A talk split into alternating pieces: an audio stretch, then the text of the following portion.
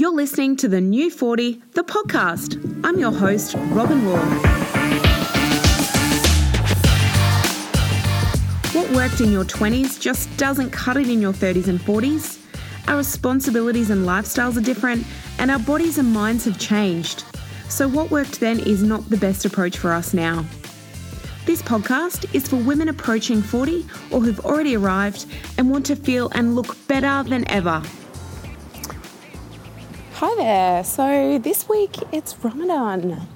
It's Ramadan world over for Muslims that are celebrating the holy month of Ramadan.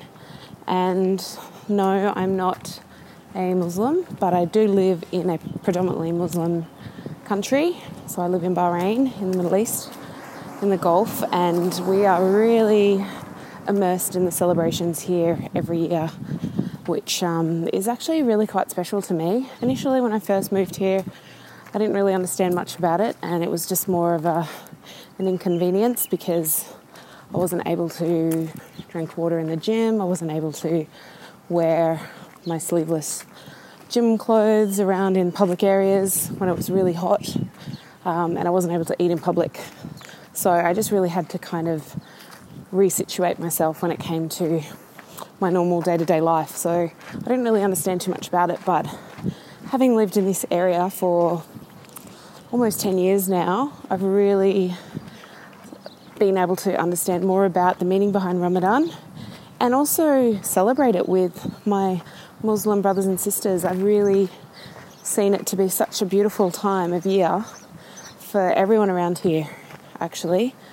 Um, it's no different I don't feel, to the traditions or the cultural um, habits or rituals that we have ingrained in us in the Christian culture with Christmas.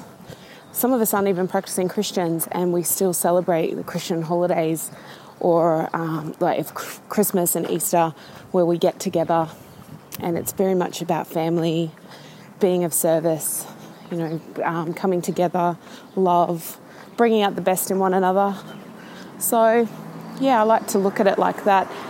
I also, on a deeper level, feel a strong connection to the spirituality of Ramadan.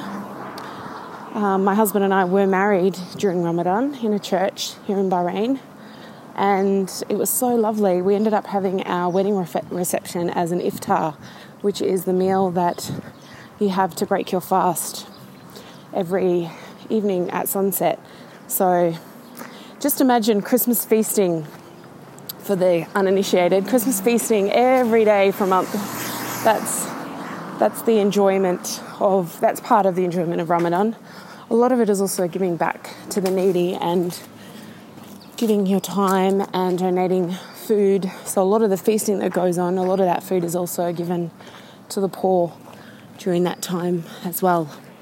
So for those that don't really understand what Ramadan is, basically it's a time for Muslims to fast from sunrise to sunset so that they can get closer to God, they can reconnect to their spirituality, they can work on being more charitable and of service, and obviously praying or, you know, getting closer to God, reconnecting basically.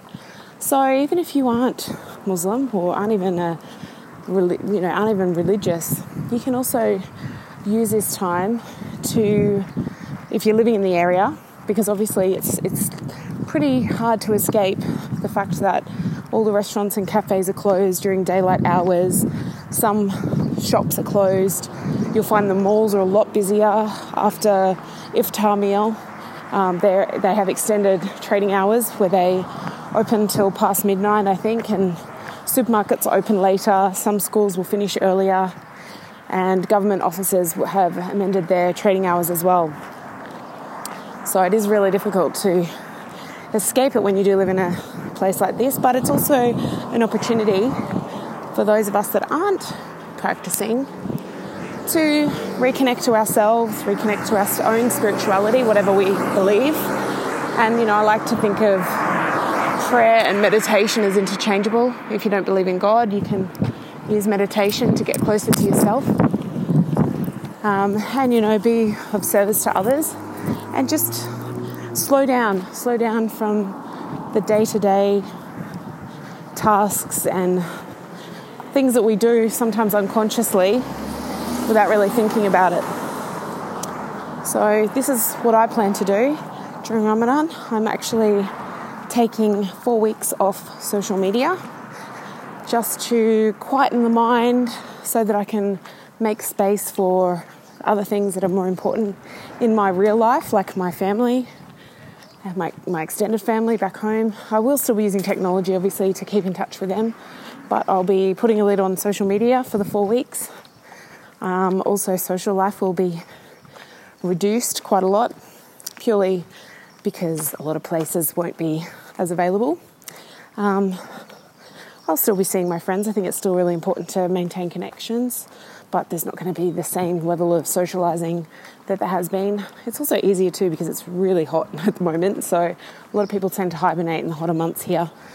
So, yeah, I tend to use this time wisely for the benefit of myself and for my loved ones, and to start to really align myself with those things that I really, I really want to focus on. That often gets relegated to the bottom of the pile because I'm doing other things which are less important. So it's a time for me to reprioritize, realign, and reflect, do some reflection. So I'm inviting you as well during this time to, you can do this any time of year. I find living in this region, it's probably a little bit easier to do because it's it's so everyone else is doing it around you, and even if they're not, they're kind of the, the opportunities to be distracted are fewer. So, even if you're not living in the Middle East and you're not Muslim, you're not going to be practicing Ramadan or celebrating Ramadan, you know, have a look at the things that you could probably be mindfully cast aside to focus on some other things that you've been neglecting or procrastinating on. It might be your health, it might be a really exciting project that you're procrastinating on working on. It might be on something you want to do with your children.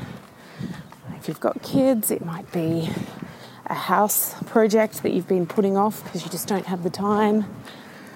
Um, it might be anything that might be actually going and spending some time with some girlfriends that you don't get the chance to see because you're either too busy working or exhausted from working. So, yeah, have a think about those things that you feel that you really want to spend some more time on and you need to create some space in your life to be able to do that. Now is the time, no matter where in the world you are, to create some space and spend some time reflecting on things that are very important to you that we sometimes neglect. So that's my little chat for Ramadan. I'll still be still be releasing my podcast every week during Ramadan. I've got a few backlogs for you. I'll still be going on my walks. I might I don't know, I might reduce the consuming of information. Um, I really enjoyed my walks without, although I'm walking right now talking to you, I really do enjoy my uninterrupted walks where I can just, I kind of think of them as like a walking meditation.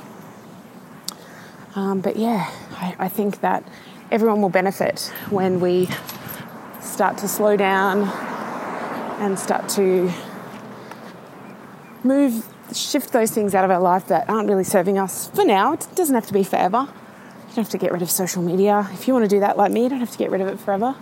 You might just find that by having a bit of a detox for some time that you don't need to be on it as much going forward. So I'd love to know what you decide that you want to do for the next four weeks, whether it's during Ramadan or whether it's any time of the year, where you're going to create some space in your own schedule just to be, to slow down and to reflect, to be of service and to be more present with yourself and with your loved ones. Let me know. And um, I'll chat to you again next week. All right, take care. Thanks for listening to another episode of the New 40 podcast. Make sure you become a subscriber so you don't miss when I release the next one. And I'd love to hear what you think of the podcast and what you'd like to hear in future, so make sure to leave a review. Now head straight over to robynjlaw.com where I have a free recipe ebook and meal planner for you. I share the exact meals and snacks that I eat on rotation to lose weight without having to go crazy or feel deprived. I want to help you lose weight without having to lose friends or kill anyone in the process. So just go over to robynjlaw.com for your free ebook, and I'll chat to you next time.